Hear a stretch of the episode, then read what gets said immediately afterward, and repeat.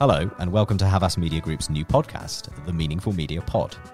I'm your host, Ben, and over the next few months, I'll be talking to a range of guests, brand marketeers, agency voices, academics, policymakers, research, consumers, and hopefully some of you listening about meaningful media, the media that matters to them and to us, and just why it's so important today. Today, we're going to turn to the attention economy. We're going to think about how we measure attention and why it's so important to correct for some of the historical problems we've had around measurement in media. You know, you talk to someone outside of the industry, for those of us that know people outside the industry, hopefully this pod is reaching some of you. And it will seem incredibly counterintuitive that we don't actually mention the attention people pay to ads. Kind of nuts, right? I'll be discussing the what, how, and why of measuring attention with Jon Waite, Global Head of Activation, MX, at Havas Media, and how meaningful media experiences drive attention. There's no better person to discuss this with than Jon. For the last 15 years, Jon has experienced firsthand the evolution of the attention economy, and his work here at Havas is on understanding and developing attention measurement, which is key to our MX, our media experience, system, practice. Jon, thanks for coming on the pod. I think we're going to give this one a lot of attention. So I guess to start off, tell us a little bit about yourself, your journey. How did you get into the space and what made you so interested in measurement and ultimately evolving it through the attention economy? Yeah, so I joined Havas in October, joining it as Global Head of MX Activation. And really that's how do we plan and buy media better? And it's been a sort of not a long journey to get there. So I've been in the industry for about 14 years, but I started as a TV buyer. So I was a TV planner and buyer at a small independent agency in Tunbridge Wells, Kent, for a full service shops that did creative media production, absolutely everything. And we were a small media department in the basement, two of us buying telly for all the clients we had at that point. And I was always interested in what is it we're actually buying? Because it can seem like this really spurious concept of buying media. So when I was buying telly, I'd always ask the question, what is it I'm actually buying? Am I buying a spot? Am I paying for a spot? And my boss at the time would say, well, no, you're buying an impact. I said, well, I wanted to know, well, what is that impact? What do we mean by impact? And he said, well, just think of it as a pair of eyeballs. And I'd say, oh, what? So we're paying for someone who's actually watching the ad. Well, no, he would say, you're paying for the opportunity for someone to watch an ad. And so as this started to unravel, I was like, well, what was called an impact and then eyeballs is actually nothing like that. It's purely an opportunity for someone to see ads. So I was always questioning and always interested in what is this currency, this unit that we're actually paying for and buying and obsessed with kind of optimizing. But I was always super interested in the ins and outs of it. And always had this nagging feeling we could do it better.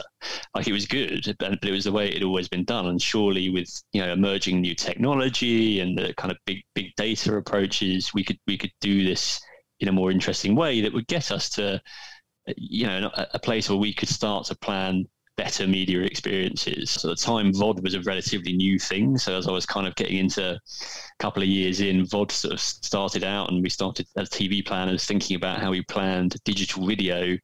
And then it got even more interesting because all of a sudden I wasn't buying an impact, I was buying an impression. I'm like, what was an impression?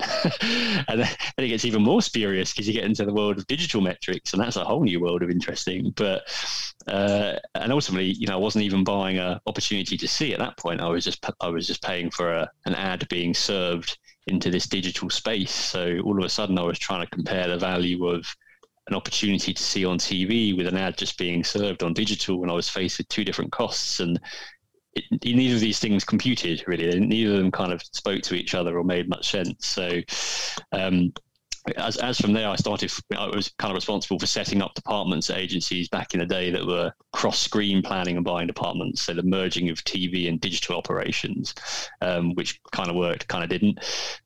But ultimately that meant we also needed new tools, systems, data approaches that allow us to bridge the gap between this kind of older world of linear TV and this newer world of digitally activated media channels. So started moving into the world of building tools, the data that would power them, and ultimately the sort of right approaches to plan kind of cross-media reach and frequency. And then through our various paths, I ended up in a position in global partnerships in my previous agency, working with loads of media vendors and research companies in this really exciting area of attention. So it felt like the culmination of everything I'd always been curious about. You know, what's an impact? What's an impression? What's the value of these things? What's the cost of these things? How do we compare them?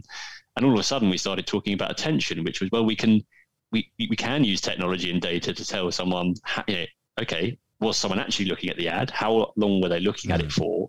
And what's the value in that exposure? And ultimately, that's what we talk about at Havas, the media experience. What is someone's experience of looking at that media placement that we're putting out there and that ad? And that's what kind of brought me to here, really, my interest in it. The way that we consume media has shifted, and your journey as someone who does media, has built media experience, has followed that, I guess. Would that be fair to say? Yeah, for sure. And I think change in the way that we do things always mirrors changes in consumption behaviors and habits and the way that people are consuming media. And if you weren't adapting your offering as an agency to mirror and reflect that, you were behind. And those changes, the reality is, have been hugely accelerated in the last 10 years. Sometimes, as doing good media, we're coming from behind. We're following the consumption rather than, you know, trying to get ahead and try and understand it. And that's what part of your work on the attention economy has been, is getting in front of that, is developing better, we call them MX, media experiences here at Havas, through that understanding.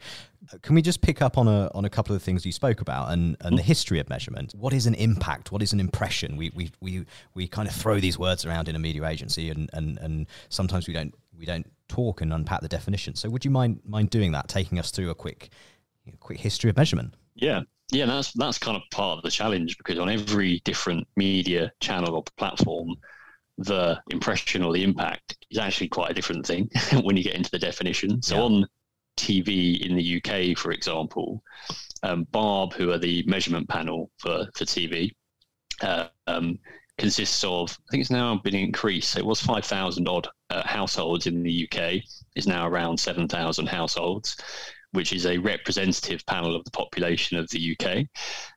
If you have one of these bar boxes in your home, you are effectively setting the, when the newspapers or whoever report that the X Factor did, 6 million, 7 million viewers last night, it's based on those 5,000 or now 7,000 households. So they take that panel site and scale it to a population level. And an impact is what an advertiser buys. So it's one exposure to a household. It's actually defined as the ad was served broadcast. So the ad was broadcast or served to the TV screen, and the TV screen had to be on. So the TV set had to be on and somebody had to be in the room. And Barb uses, it's actually a quite advanced approach versus some other markets, but these are people meter. So they're measuring people exposure to an ad rather than a household level exposure to the ad.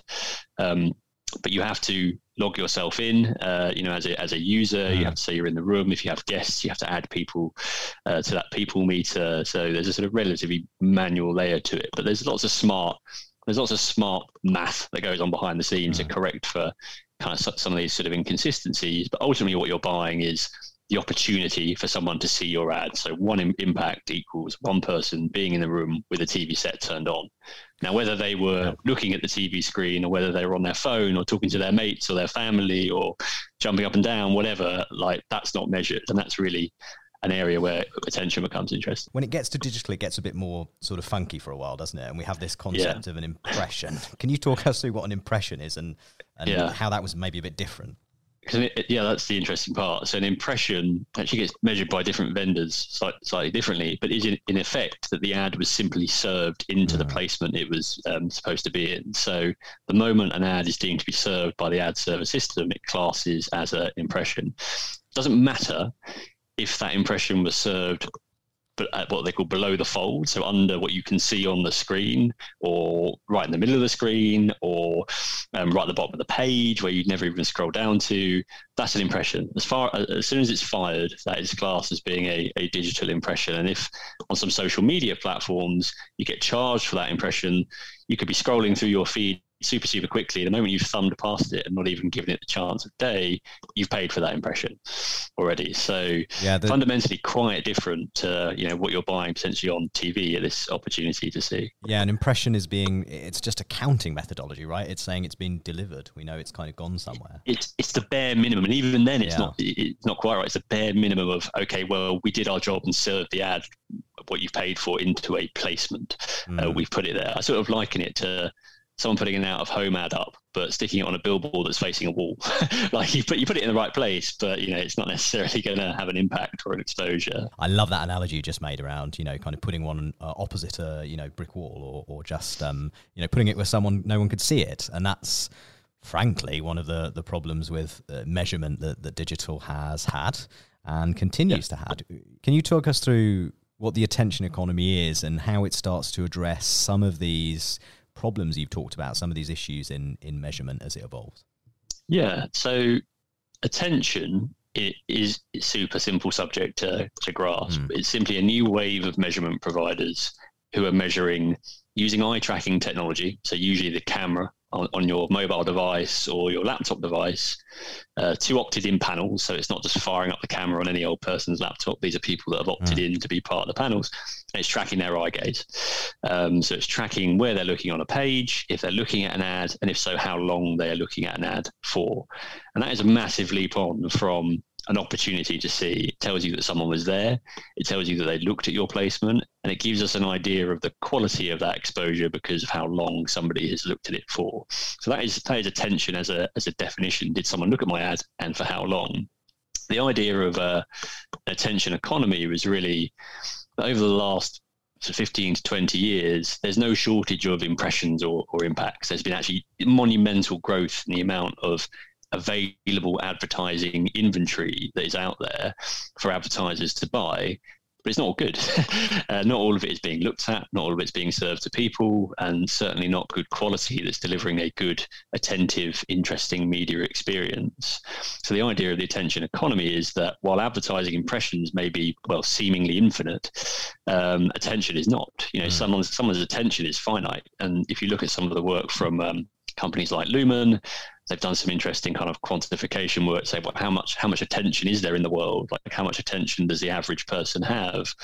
And I think, you know, if you look at the sort of stats around media consumption, people maybe spend 2, 3, 4 hours a day consuming various media, whether that's your mobile, social, TV, whatever, probably only got about 6 minutes of available attention to actually pay to advertising in any way, shape or form. So that is really finite. So the idea of the attention economy is it's a commodity. Someone's attention is a commodity, and we need to price it and value it correctly and respect that. What's really fascinating about this is this seems like a really significant evolution in the way that we measure effectiveness, we measure media experience, how people are experiencing ads and media. I'm going to ask you to talk about how we measure attention. But first, can I ask you, is my attention being measured now? I noticed the green light's on. Well, you are on camera, so in theory you're good, but the software isn't running, so I don't think so. Right. But so it's kind of opt-in, panel-based. This isn't, you know, this is something. Yeah. Well, you asked about sort of how attention to advertising is being measured, and there are sort of two camps of companies and businesses that are appearing in how to measure and quantify someone's attention. One is using camera technology to literally measure, are you looking at an ad? And which I would call observed attention. So they're observing if you're paying attention. The other is inferred attention, who have very, you know, sophisticated data analysis tools that show all the device metrics that were being captured, like the size of the ad, where it was on the page, how fast somebody is scrolling, the clutter of other ads on the page, whether they clicked on it, that they will infer from the actions taken if somebody was likely paying attention to that ad based on their on-page actions. So one measuring the device, the other measuring the human. So there's this actual evolution in you talked about sort of the tension between kind of inference and actual kind of tracking. Can you just unpack that a little bit more? Because this is really complex for brands and for agencies. It's like, what's best? It's a good question. Well, the reality is that as approaches, they both the ultimate goal from most brands is I want my media to work harder for me. I want it to be more effective. I want it to deliver greater ROI and work harder for me. And there's that age-old adage, 50% of my advertising works. I just don't know which 50%. And ultimately, that is what... John Wanamaker, yeah. That's it. What most people are trying to do is shift that 50% to 60% or 70% and get a greater understanding of which parts of their advertising activity is working better, and buy more of that and get rid of some of the rubbish that isn't, maybe. And the reality is both these approaches get you closer to doing that, because they're both offering a much, much deeper understanding around the quality of an ad placement and not just whether it was served. Reach and frequency planning, impression-based planning, basically. It's just, I want to know if I served an ad and do that as cheaply as possible across as many people as I can. Doesn't tell you anything about the quality of the exposure. Whereas these things, whether that's measuring whether someone looks at it, which gives a, if you are looking at something, you are likely interested in it and more likely to take an action off the back of it, or whether someone engages with it through device measures, both get you an idea around the quality of the exposure. So there's merit to both. Now personally, I feel like the biggest step change is in the eye tracking stuff, because we've been able to measure device metrics for many, many years, and most advertisers have their own databases and smart ways of understanding, how size of ad is important, for example, to drive certain outcomes. But what they don't have is an idea of whether people were looking at their ads or not. So there's nothing that actually measures what humans are doing when ads are being served. It's kind of really the first human measure of media impact that we have kind of access to now, I think. So this is pretty transformative for the industry, right? I mean, to say that we now have ways of measuring and looking at how humans are actually engaging with ads, not only whether they're looking at them, but how they're looking at them, that's going to change the way we do measurement, right? That's going to change the way we understand media effectiveness. Talk about that. Yeah, it should well do. How long that takes, how, adoption is an interesting curve. And I think we're sort of in this area now where lots of research has been done into the area of attention and how, as a metric, again, a usable metric, it can be more valuable to us in driving greater results to clients. So people like Professor Karen Nelson-Field, companies like Lumen, companies like Adelaide, doing loads of great work to show that this kind of approach can drive better result for brands. We're lucky enough to have you. You're leading our attention work here at Havas Media Group, and you're integrating that into MX system, media experience system practice. It's how we do media and how we've transform the agency to be focused on that media experience. What are your tips for brands generally, advertisers, marketeers, in thinking about and adapting to the attention economy? I think the first thing is think of attention measurement as measuring the value of your media and not the cost.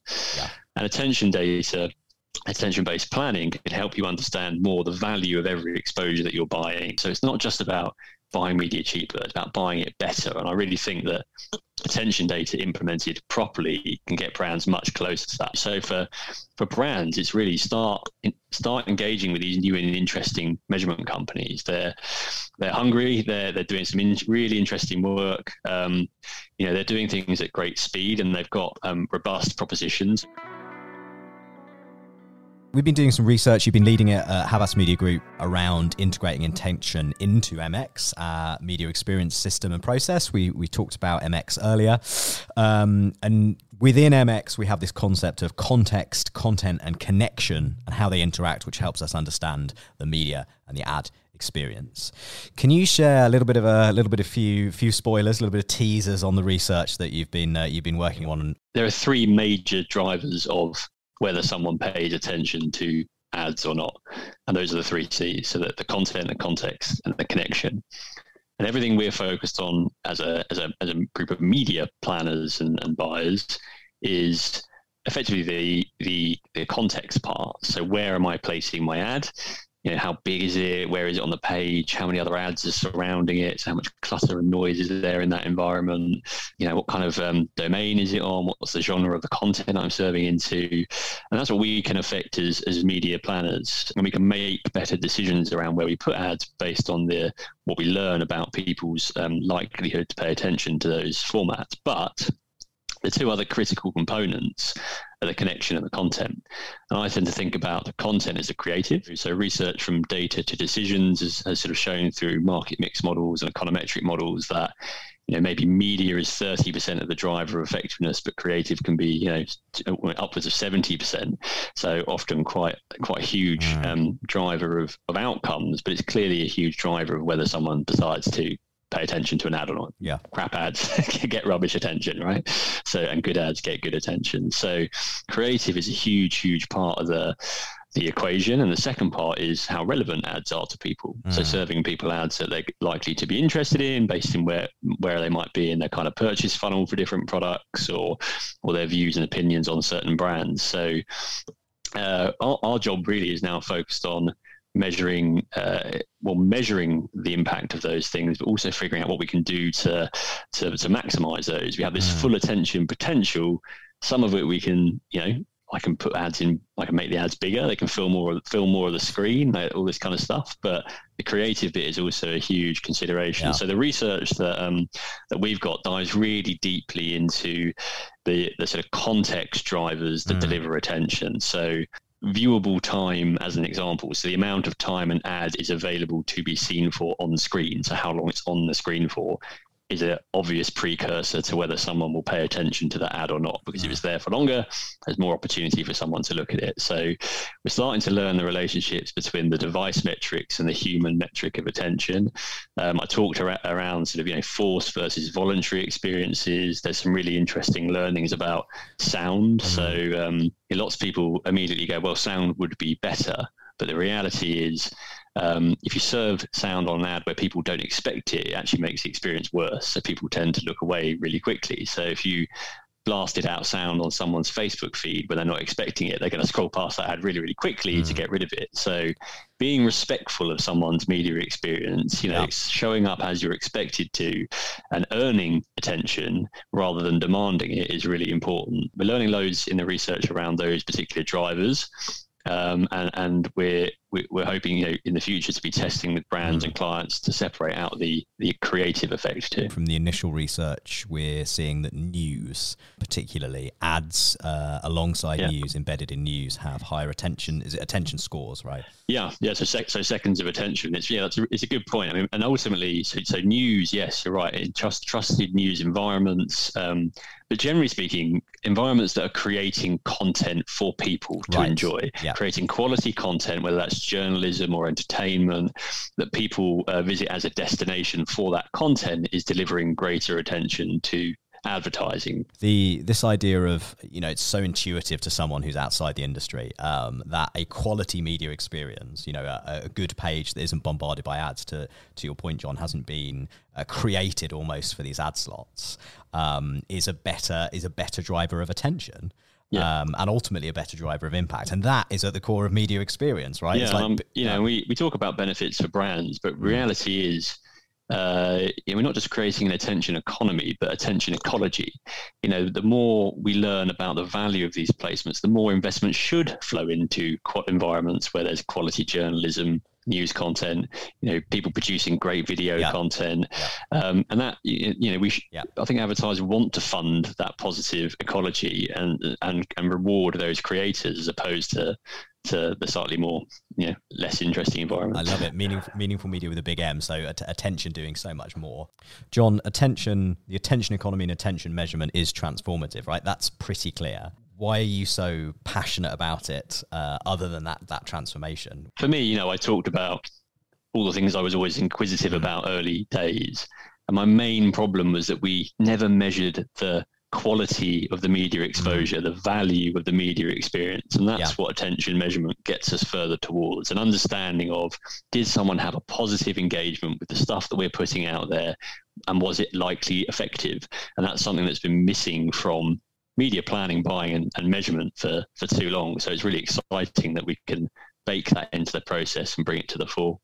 Brilliant. Absolutely brilliant. We are righting some of the wrongs in terms of bad media experiences. We're creating better experiences with media and ads, and hopefully building a thriving paid advertising ecosystem. And attention is going to be transformative for that. Thank you so much, Jon. That was fascinating. We like to finish the pod with our Meaningful Media Fast Five.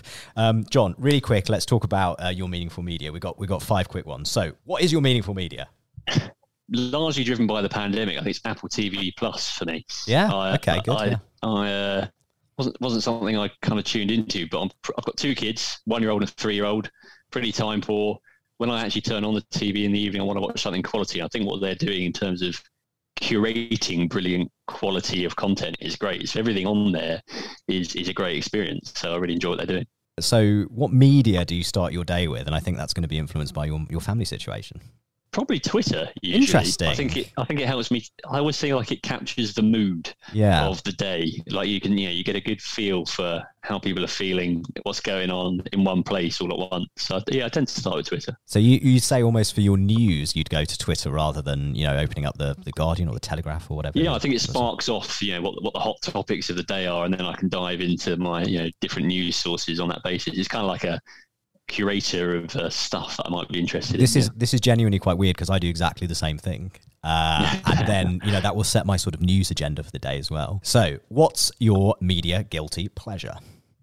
Again, fueled by the pandemic and working from home, but I always try and make sure I have a little kind of half-hour lunch break, and it's trash TV. I've been watching Below Deck. It's on Netflix. I love it. It's great. I'm not even ashamed. Give us 2 minutes on Below Deck. I'm fascinated. What's the setup here? It's following the life of young yachties who kind of go and work for 6-7 weeks charter season. You get kind of rich people chartering these yachts, and it follows the kind of Below Deck. So, what media do you turn to when you want to get inspired? You want to get pumped up. You want a big brain moment. You want to really feel it. What's your media that you turn to be inspired? Probably podcasts. It's probably less so since the pandemic because it used to be my go-to commute media. There's one called 99% Invisible that I quite enjoy. Don't know if you've come across that one before, but it basically just talks about all these super interesting things that are all around us that we just don't pay attention to. So you can only have one media platform for the rest of your life. Which one is it? Oh, that's tough, isn't it? When we say platform, we talking mobile, TV, that kind of thing. Is that what we're going for? Yep. You can have a Netflix. You can have a Guardian. You can have a. We're going down that road. Or you may choose to have an Instagram. You may choose Twitter, from what you were telling us earlier. It would have to be TV related content. So one of your Netflix is Amazon Prime's, maybe Apple TV Plus, because that's when I switch off. That's why I enjoy media the most. Not Disney? I do like Disney. I do watch a lot of Disney Plus. I think I've got them all, actually. Yeah. I'm not sure I could pick between them, but maybe. Jon, thank you for coming on the pod. That was absolutely brilliant. We're going to be hopefully getting you back once the research is out, and so inspired by the work you're doing for the health of the ecosystem and delivering better media experiences. Thanks everyone for tuning in. Cheers, Ben. That's all we got time for in this episode. We shouldn't be surprised that meaningful media delivers better attention metrics. And Jon's thoughts on how this seismic shift in measurement can improve media experience certainly caught my attention. And I hope yours as well. We'd love to hear from you and get your thoughts on measurement, attention, and all things meaningful media. You can drop us a mail at the following address, podcast@havasmg.com. That's podcast@havasmg.com. You can follow us on our socials. We're at Havas Media Group. And of course, connect with us over on LinkedIn. All addresses in the show notes. Do please remember to subscribe to the Meaningful Media Podcast on your preferred platform so you don't miss any of our upcoming content. And on that content, I'm really excited for our next conversation, where we'll be thinking big on media experiences and technology. We'll be talking through wearables, VR and AR, medtech, Web3, and of course, the metaverse, with our North American head of strategy, Sarah Ivy. Sarah will also be sharing some exclusive nuggets from her research on how mind states impact the meaningfulness of brands' tech-driven experiences. It's sure to be a fascinating discussion. Thank you so much for being with us, and I hope for subscribing. I'm Ben Downing. Join us next time.